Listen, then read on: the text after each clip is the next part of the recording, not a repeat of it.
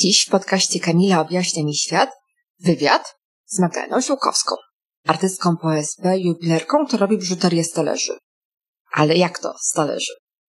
No więc sama e, mam taką broszkę. Jest fragmentem wzoru z fajansu z Włocławka. Mam też kolczyki, które w przednim wcieleniu były talerzem z Bolesławca. Więc wiem, że porcelana i fajans to doskonały materiał dla tworzenia biżuterii. Magda wykorzystuje wzór, ale też logo, na przykład logo typu z połem. Nadaje przedmiotom drugie życie.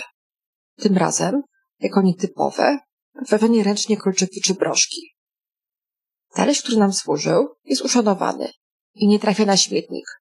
A my mamy unikalną biżuterię z rozpoznawalnym od razu wzorem, który budzi emocje. Kojarzy się z domem rodzinnym i z polskim designem. Magdalena Żółkowska opowie o nostalgii za PRL-em, o tradycyjnych wzorach z lat 60., 70., o skarbach, które mamy w domach i o swoich podróżach śladami polskiej porcelany oraz o tym, jak powstają jej prace. Będzie też o tym, co można zrobić, jak się stłucze ulubiony talerzyk szefowej. Hmm. A jeżeli temat porcelany i podróży Cię zainteresuje, to przypomnij sobie odcinek ósmy sezonu drugiego o porcelanie. Jak poznałam Magdę? Sto lat temu mieszkałyśmy razem w akademiku w Moskwie. Tam mieszkało ze sto innych osób, więc wpadłyśmy na siebie dopiero na wycieczce. To było w którymś z miast Złotego Pierścienia Rosji. Wydaje mi się, że to był Siergijew Posad, e, ale trudno powiedzieć. Kiedyś o tym rozmawiałyśmy i Magda obstawiała Suzdal. Ale nigdy nie byłam w Suzdalu, a zawsze chciałam. Z ciekawostek, e, to za Sojuza miasto Siergijew Posad nazywało się Zagorsk. I tak nazwano kaździane perfumy Comme de Garçon, które mają pachnieć jak prawosławna cerkiew. W tej serii jest też Avignon i Kyoto, gdzie nigdy nie byłam, e, oraz Warszawa w Maroku, gdzie byłam i kiedyś o tym opowiem. A tymczasem zapraszam na wywiad o biżuterii z talerzy. Słuchacie podcastu Kamila objaśnia mi świat.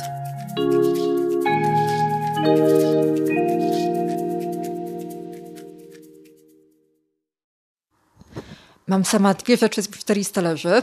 Mam kolczyki z Bolesławca e, i mam broszkę z Włocławka, więc wiem, że talerze to jest super materiał na biżuterię.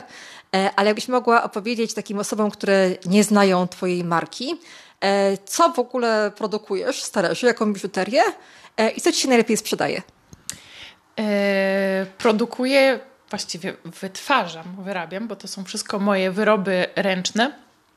Nie tylko z talerzy, ale wykorzystuję właściwie każdy rodzaj ceramiki, czyli talerze, kubki, filiżanki, spodeczki, czasem dzbanki, nawet miski. E, każde naczynie porcelanowe, które nie jest za grube. Mhm. E, oczywiście z talerzy jest najprościej, ponieważ naj, mają najwięcej takich płaskich powierzchni z, z dzbankami czy z jakimiś miskami czasem jest problem, kiedy mają grubsze ścianki i bardziej taki obły kształt. Natomiast y, też się nadają i skupiam się wtedy na wzorach. W momencie, kiedy e, mam jakieś naczynie, wybieram wzory i są to właśnie najczęściej nasze polskie motywy, takie jak Włocławek czy Bolesławiec. Lubię wykorzystywać też e, naczynia z barów mlecznych, e, czyli znane... Słynne z poemy. Z poemy, tak. Takie logo, które też wiele osób może kojarzyć, czyli takie e, logo z, e, ze sztućcami. Taki łyżeczka, widelec i nożyk obok siebie, e, które występowały w barach mlecznych. I z tego powstają e, nie tylko kolczyki i broszki, ale tak naprawdę każdy rodzaj biżuterii czyli również naszyjniki, takie kolie, czyli naszyjniki wieloelementowe, bransoletki, e, spinki do mankietów. No a z całych talerzy robię zegary. Czy zdarza Ci się, że ktoś nie rozumie, czym się zajmujesz, co dokładnie wytwarzasz? E, zdarza się, że klienci pytają, o co chodzi, widząc na przykład tylko napis biżuteria z talerzy. E, ja ze swoim, jakby swoją twórczość prezentuję często na różnych targach i kiermaszach. Czasem są to imprezy branżowe, czyli targi rękodzieła, wzornictwa, designu. A czasem są to takie imprezy plenerowe, na przykład jak jarmark dominikański. I wtedy spotykam często osoby, które mm, widzą moją twórczość pierwszy raz.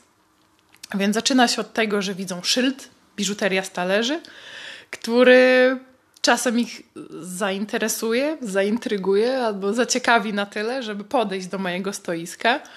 No Pytają i... wtedy, ale jak to stależy? Tak, albo co to znaczy, że stależy, albo dlaczego stależy. E, I staram się wtedy cierpliwie tłumaczyć, na czym polega ta technika, dlaczego wybrałam taki materiał. E, przede wszystkim często tak, tak naprawdę często tłumaczę, że nie są to wzory, które ja tworzę, które maluję, tylko że one faktycznie są znaczeń, tak? Bo czasem nawet jeśli ktoś zrozumie, że ja właśnie wykorzystuję z recyklingu, szlifuję, tworzę kształty, oprawiam, E, dalej pojawia się pytanie, ale czy te wzory pani maluje? I mu wtedy właśnie tłumaczę, nie, to są te, które były faktycznie na naczyniach. E, wtedy, jeśli mam akurat właśnie rzeczywiście swoje prace przed sobą, jestem w stanie na przykład pokazać takie miejsca, gdzie na przykład jest brzeg od talerza albo sygnatura, która była od spodu.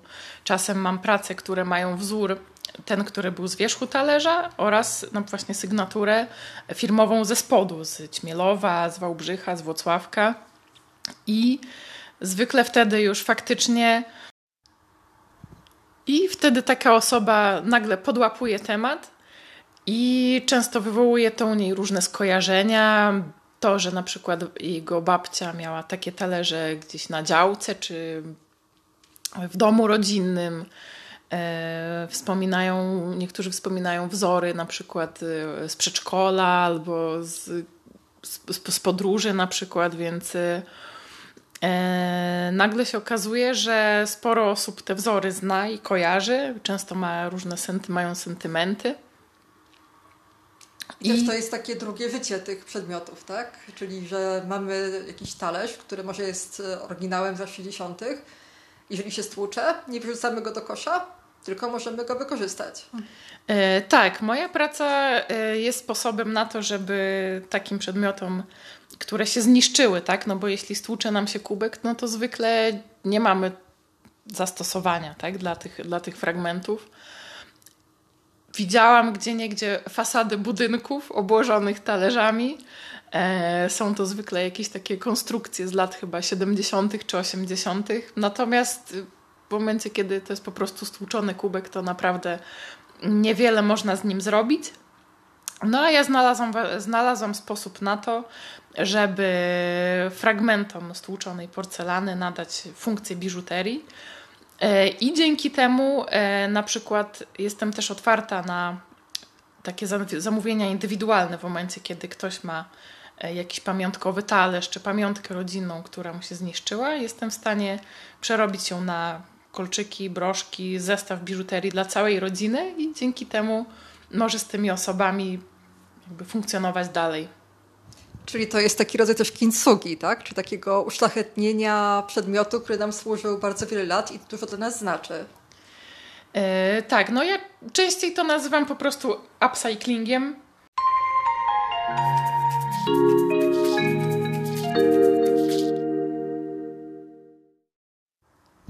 Czy pamiętasz jakieś historie takich wyjątkowych przedmiotów? Czy na przykład, jeżeli ktoś do ciebie zgłosił, bo e, stłukł jakiś bardzo ważny talerz czy kubek i udało się ten przedmiot uratować? Czy coś takiego ci się zdarzyło i czy możesz o tym opowiedzieć? Yy, tak, to znaczy najczęściej nie były to mm, naczynia cenne tak, w takim ogólnym znaczeniu, tylko cenne sentymentalnie, czyli dla tych konkretnych osób. Na przykład w tym roku moim klientem był pan, który wyciągnął ze śmietnika kubek Bolesławca, który stłukła jego żona. No i osoba, która uwielbia Bolesławiec i go zbiera, natomiast ulubiony kubek y, no, stłukł się i odłamki trafiły do kosza na śmieci. E, pan je odzyskał, potajemnie przetransportował do mojej pracowni i zamówił dla swojej żony cały zestaw biżuterii, czyli kolie, pierścionek i chyba kolczyki, jeśli dobrze pamiętam. Więc uważam, że na miejscu tej pani byłabym zachwycona taką niespodzianką. E, z kolei inna historia była taka, jak dostałam e, fragmenty talerza stłuczonego podczas jakiegoś obiadu rodzinnego i był to talerz, który stanowił fragment y, takiego odświętnego serwisu w rodzinie tej, tej osoby, która mi go przyniosła. Wyciągany był faktycznie tylko na specjalne okazje, no i podczas takiej okazji został stłuczony. Y, więc dziewczyna zdecydowała się zamówić też zestaw, jakby po, po jakimś egzemplarzu biżuterii dla każdej osoby z rodziny. E, no, żeby zachować taką pamiątkę. I też może miała poczucie winy, bo to ona stłukła ten talerz. Może tak, natomiast mam inną historię o poczuciu winy. Jak moja znajoma, e, też z branży biżuteryjnej, bo poznałyśmy się, jak ona też e, jeszcze robiła biżuterię.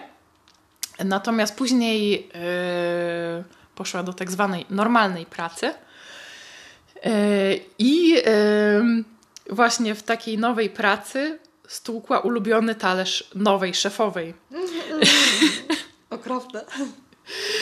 I też chyba nie wiem, czy po prostu wzięła te fragmenty, czy musiała je z jakiegoś śmietnika wyciągnąć.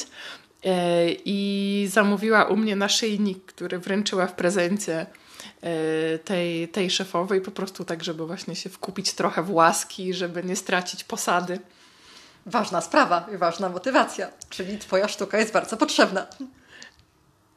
No, jest to na pewno sposób e, na zachowanie pamiątki. I, i takie zachowanie właśnie pamięci o, o, o przedmiocie, który wzbudza jakieś sentymenty czy skojarzenia. To są nie tylko przedmioty takie ważne dla konkretnej osoby, ale też są takie polskie wzory, czyli właśnie Bolesławiec, Włocławek, coś takiego, co kiedyś każdy miał w domu. E, potem to gdzieś leżało na strychu, ale teraz powoli wraca do łask i staje się coraz bardziej modne.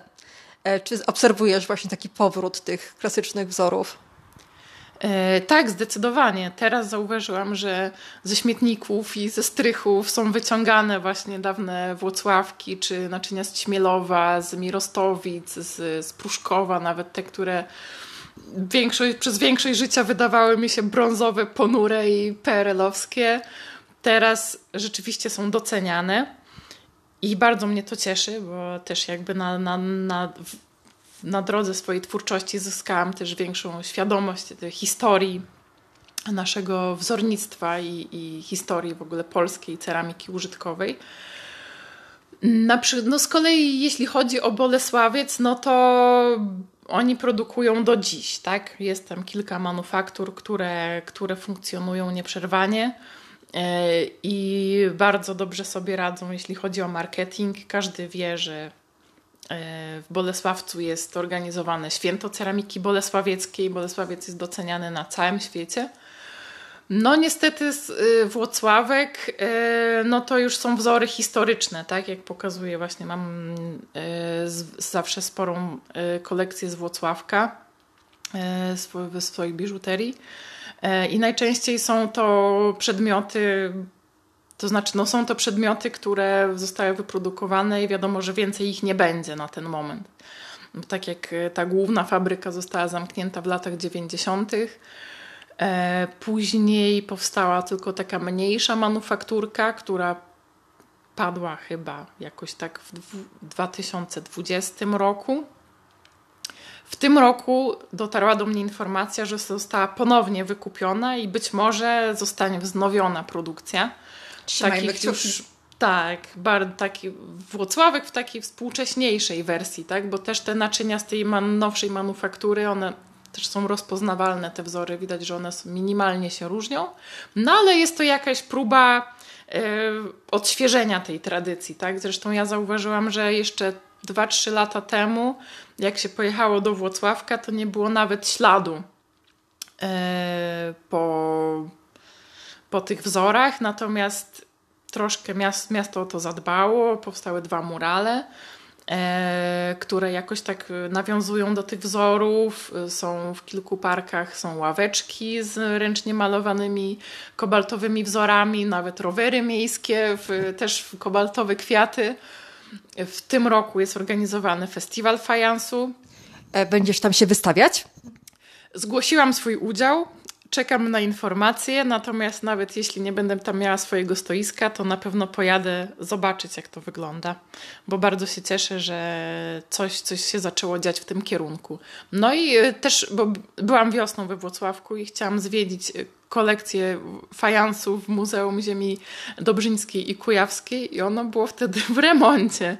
I też podobno jakby razem z tym festiwalem fajansu ta kolekcja się otwiera na nowo, znaczy będzie też dostępna do zwiedzania y, od tego momentu, czyli od 2 października, y, więc też może będę miała okazję. Super.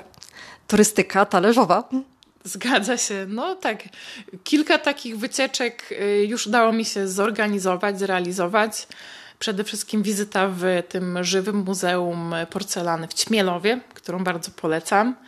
E, bo na przykład z takich ciekawostek to wchodzi się podczas zwiedzania do takiego pieca na porcelanę, więc y, można się poczuć jak ta filiżanka w piecu. Mm, e, jest też tam taki mniejszy sklepik, gdzie można zrobić zakupy, tak? I są na przykład w sprzedaży są te figurki takie, znaczy one są chyba wykonane przy użyciu dawnych form, tych z lat 60., słynne ćmielowskie figurki, które są właśnie odlewane dziś na nowo. Tak?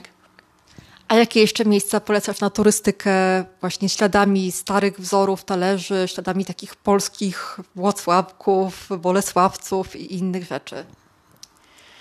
E, mogę polecić wizytę w Lubianie, tam gdzie jest fabryka mm, porcelany stołowej właśnie w, Lu, w miejscowości Łubiana na Kaszubach. Słynne e, kaszubskie wzory. tak, y, wzory kaszubskie, które też są produkowane do dziś w trochę zmienionej wersji, ale z tego co obserwuję, to ta fabryka też sobie bardzo dobrze radzi i prężnie działa. Można tam zwiedzić, podobno samą fabrykę też można zwiedzić w momencie, kiedy zbierze się grupa 10 osób. E, można się umówić na zwiedzanie. Tego niestety mi się nie udało zrobić. E, widziałam tylko sklep firmowy i outlet, ale no jest on umiejscowiony przy fabryce, więc można jakby sobie ten teren obejrzeć. E, w tym roku zwiedziłam też Muzeum Technik Ceramicznych w Kole i to była niesamowita przygoda, bo to jest takie dosyć niewielkie, niszowe muzeum. I pojechałam tam bardzo spontanicznie w momencie, kiedy w ramach obostrzeń ogłoszono, że muzea z powrotem się zamykają, za, chyba tam za dwa dni. Więc miałam jeden dzień na to, żeby właśnie się zdecydować i tam pojechać. Więc wsiadłam w pociąg i dotarłam do koła, gdzie na miejscu się okazało, że znaczy zastałam kartkę, e, na której była informacja, że muzeum jest y, do 14, nie do 16, Co tak jak we wszystkich informacjach w sieci. A w ogóle to, żeby je zwiedzić, to trzeba wcześniej zadzwonić i się umówić. No więc właściwie to mogłabym pocałować klamkę i odwrócić się napięcia, ale postanowiłam po prostu zadzwonić do drzwi. I otworzył mi pan, bardzo zdziwiony, że ktoś chce to muzeum zobaczyć. E, no ja poprosiłam o możliwość, znaczy zapytałam, czy jest możliwość zwiedzenia. E, więc zostałam wpuszczona, a pan wszystko zaświecił specjalnie dla mnie. Natomiast się okazało, że w ogóle to nie jest to, że to nie jest ta część. W ogóle tam nie ma ceramiki. Mm, I tak, znaczy chodziłam tam taka zdziwiona i, i, i zdezorientowana. E, bo nie dość, że pokonałam taką drogę, jeszcze weszłam jakby w momencie, kiedy tak naprawdę to muzeum nie było dostępne do zwiedzania i jeszcze chciałam mieć pretensje, że to nie jest że to. to. nie o to chodziło. Że nie o to mi chodziło. E, natomiast yy, spotkałam tam jeszcze jednego pracownika i zapytałam tak naprawdę, gdzie znajduje się ta kolekcja fajansu, o której czytałam. E, no i pan mnie poinformował, że mają drugi oddział, który znajduje się w wieży ratusza w kole i kolekcja fajansu znajduje się tam. Po czym założył kurtkę, przeprowadził mnie na drugą stronę ulicy, właśnie do tego ratusza i otworzył, też pokazało się, że to miejsce tak czy inaczej, nawet jeśli bym dotarła we właściwe miejsce, ono również było zamknięte e, i również je otworzył specjalnie dla mnie i podświetlił wszystkie ekspozycje.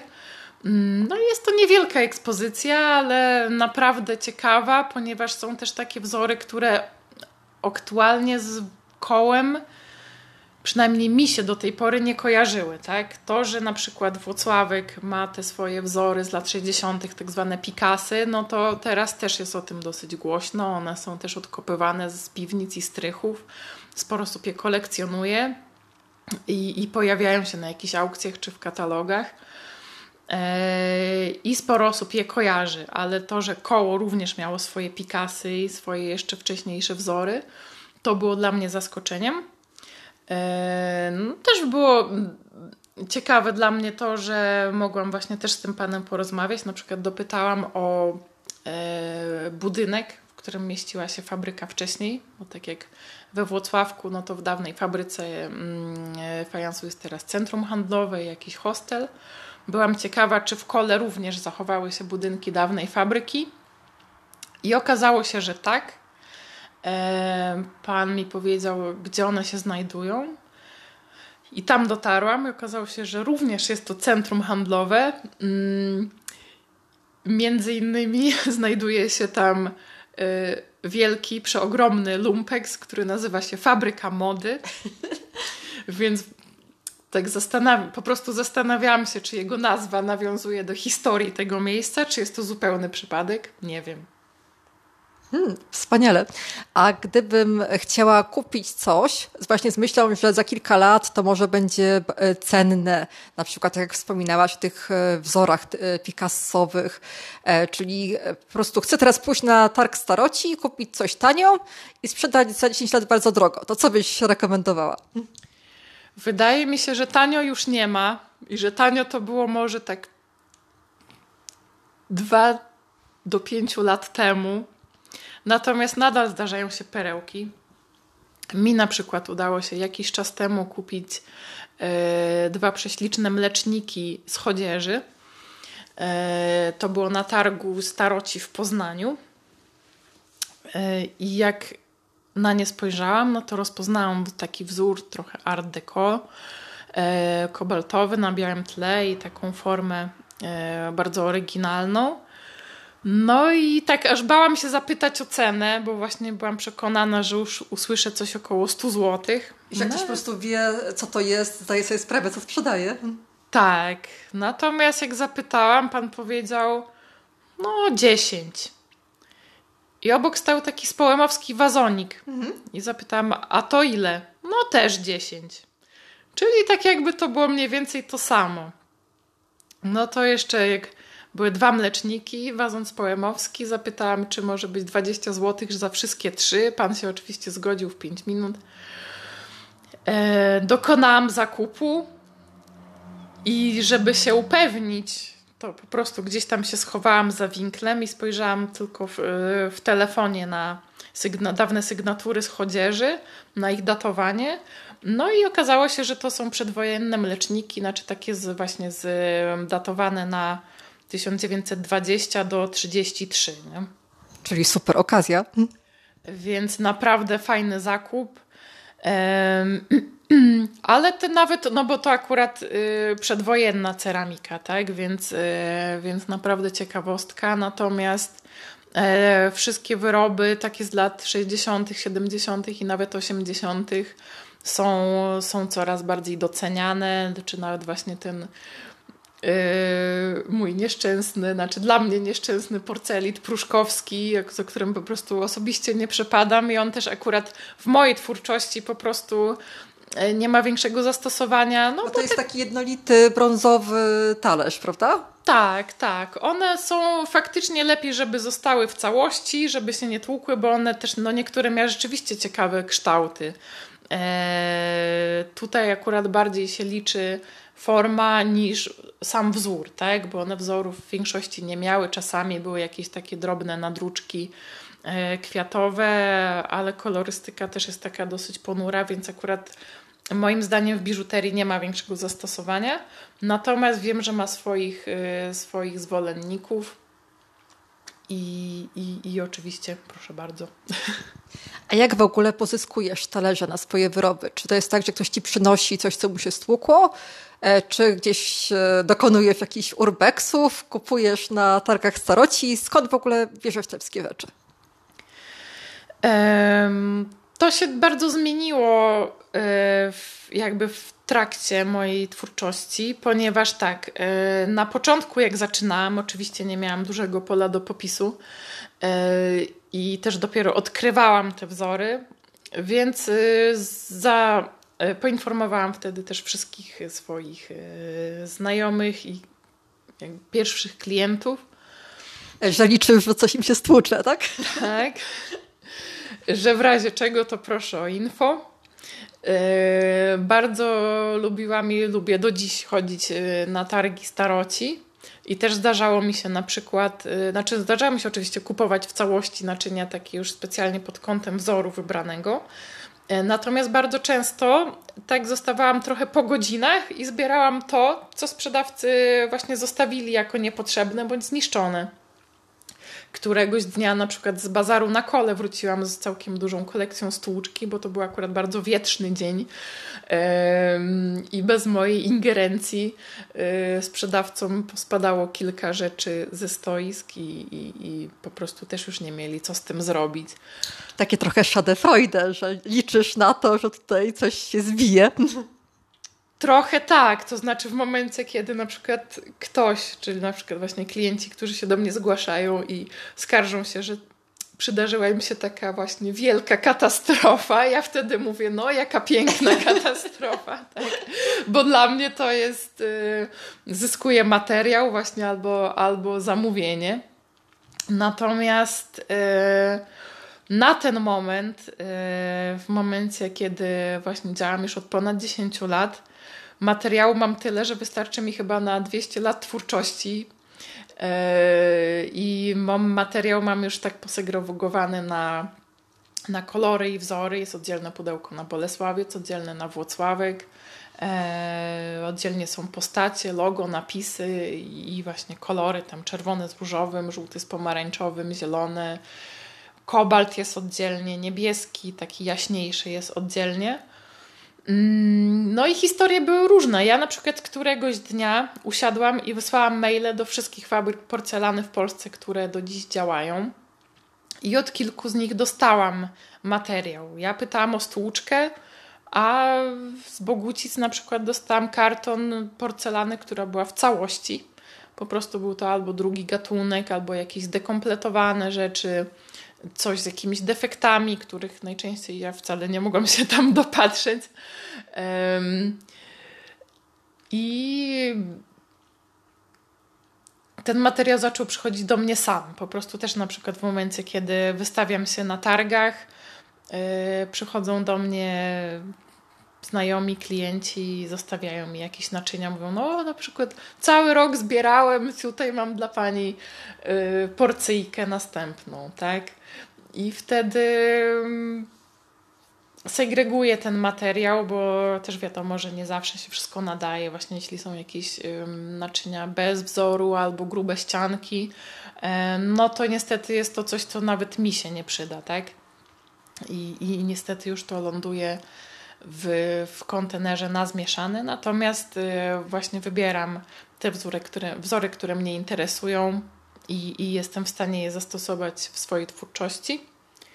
Któregoś razu, na przykład z jarmarku dominikańskiego, wróciłam z całym kartonem Bolesławca, ponieważ było kilka ulic y, ode mnie stoisko z ceramiką bolesławiecką i stłukł im się cały jeden karton w transporcie.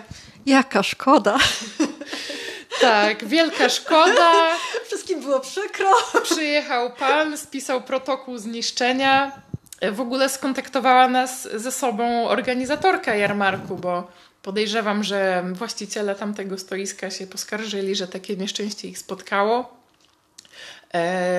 Z kolei, kiedy E, no właśnie prze, przechadzała się ta pani po jarmarku i zobaczyła moje stoisko, to połączyła kropki, połączyła fakty i e, podpowiedziała mi właśnie, że, mm, że, że, że, słyszała takiej historii, że powinnam się przejść tam na, e, na tamto stoisko i zapytać, czy faktycznie, czy oni tego w ogóle jeszcze nie wyrzucili, tak?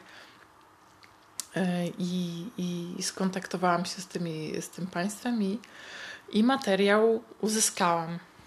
A gdyby ktoś właśnie chciał oddać jakieś stłuczone rzeczy, żeby je potem wykorzystać, to gdzie cię może znaleźć?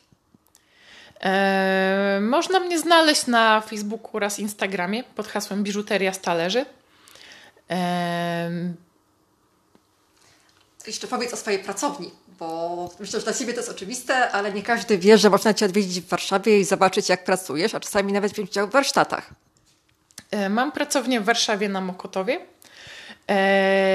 I faktycznie mm, prowadzę też czasem warsztaty. Najbliższa okazja to jest Noc Rzemiosła, organizowana 25 i 26 września.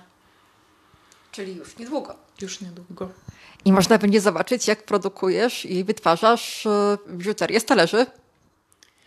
E, tak, no tam to jest przede wszystkim moje miejsce pracy. Znaczy, ta pracownia mm, nie ma, tak, nie ma charakteru sklepu, nie, jest otwarty, nie ma otwartych drzwi tak jakby na co dzień, natomiast jest to przede wszystkim moje miejsce e, pracy.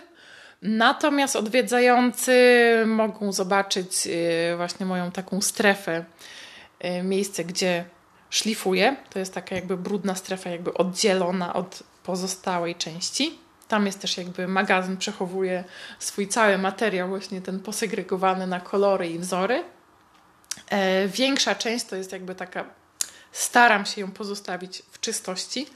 Jest e, jedno biurko, przy którym jakby robię biurowe prace, e, praca na komputerze i biurko jubilerskie, bo też do tej pory nie wspominałyśmy, ale ja też zajmuję się takimi tradycyjnymi technikami jubilerskimi, czyli pracuję w złocie i w srebrze.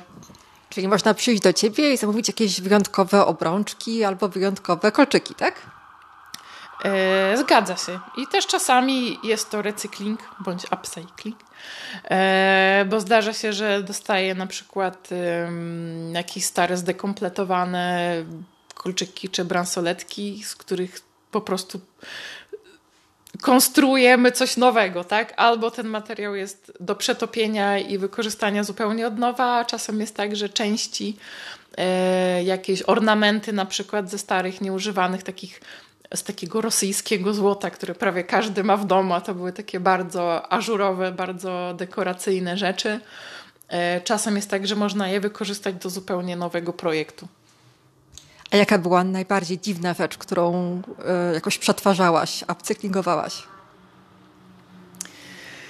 Najdziwniejsza rzecz yy, i taka, która u niektórych może nawet wzbudzić jakiegoś rodzaju obrzydzenie. Idzie Halloween, więc myślę, że doskonała okazja. To był ludzki ząb, yy, taki złoty, złoty ząb, w sensie taki implant E, które dostałam od e, takiej mojej bardzo lubianej, stałej klientki, e, która też długo jakby zastanawiała się w ogóle, czy mi go powierzyć, w tym sensie, czy po prostu, czy, czy zdecyduje się go przerobić i czy coś takiego w ogóle mi dawać. No to był ząb po zmarłym członku rodziny, chyba po jakimś dalszym wujku. Takie rzeczy są chyba podczas pogrzebów czy kremacji po prostu oddawane rodzinie. No i oni faktycznie to dostali no, jako jakiś taki majątek, tak, wartościową rzecz. No i nie bardzo wiedzieli, co z tym zrobić. Z tym zrobić, no bo to jest coś, co leży w szufladzie i trochę straszy, tak? Jest po prostu czymś w kształcie zęba. Yy...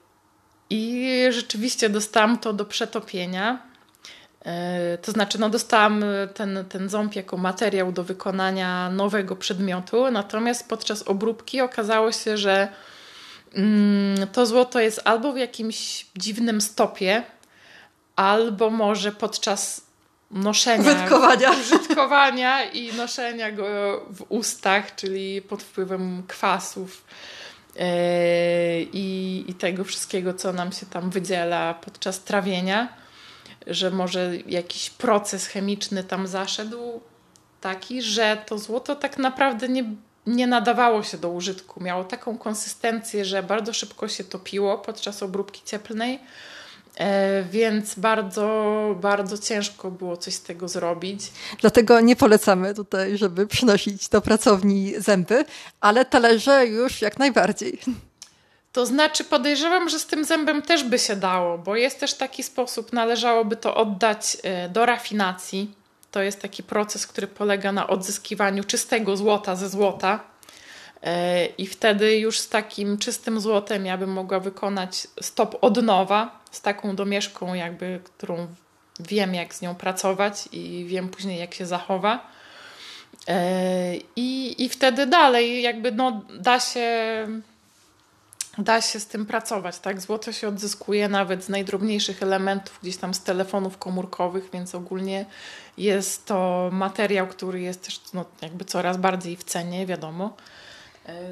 No w przeciwieństwie do porcelany, która kiedyś była bardzo cenna e, i można było za jakiś porcelanowy przedmiot przyjrzony z Chin kupić naprawdę, nie wiem, całe wzgórze w Europie. Natomiast teraz absolutnie każdy może sobie kupić e, porcelanę, może sobie kupić filiżankę.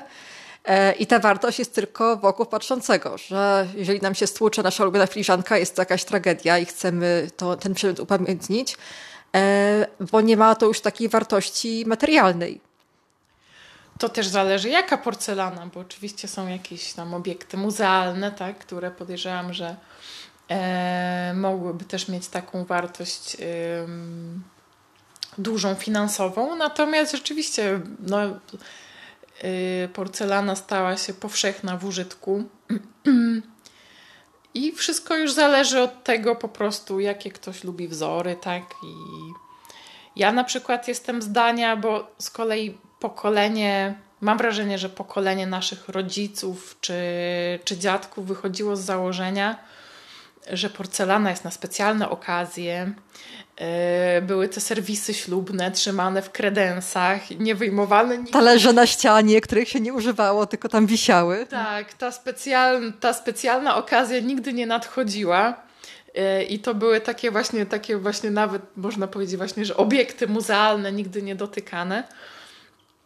A mam wrażenie, że już y, takie moje pokolenie, ja na przykład też wychodzę z założenia, że y, ładne przedmioty są po to, żeby też używać ich na co dzień, żeby uprzyjemniały też życie codzienne, tak, że nie trzeba czekać na specjalną okazję, tylko ta specjalna okazja może być na co dzień. Możemy pić codziennie kawę z ładnej filiżanki czy jakiejś zabytkowej, czy, czy na przykład jakiejś z autorskiej marki, których jest teraz um, coraz więcej. W ogóle zauważyłam, że polska ceramika bardzo rozkwitła też jeśli chodzi o nowe takie autorskie marki. Wiele rzeczywiście z nich y, wywodzi się z Wrocławia. Podejrzewam, że dlatego, że tam na Akademii jest y, Wydział Ceramiki, tak?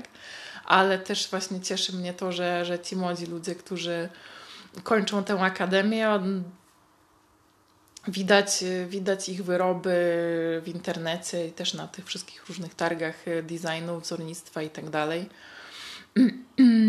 Trzymamy kciuki. Ale to jest właśnie e, to, że mamy te piękne przedmioty, nie boimy się z nich korzystać. Jeżeli się stłuką, to zawsze można im nadać nowe życie. Dziękuję za wspólny czas i do usłyszenia w następnym odcinku słuchowiska Kamila objaśnia mi świat. Napisz do mnie, co myślisz a opis odcinka i linki znajdziesz na ugotowane w zakładce podcast.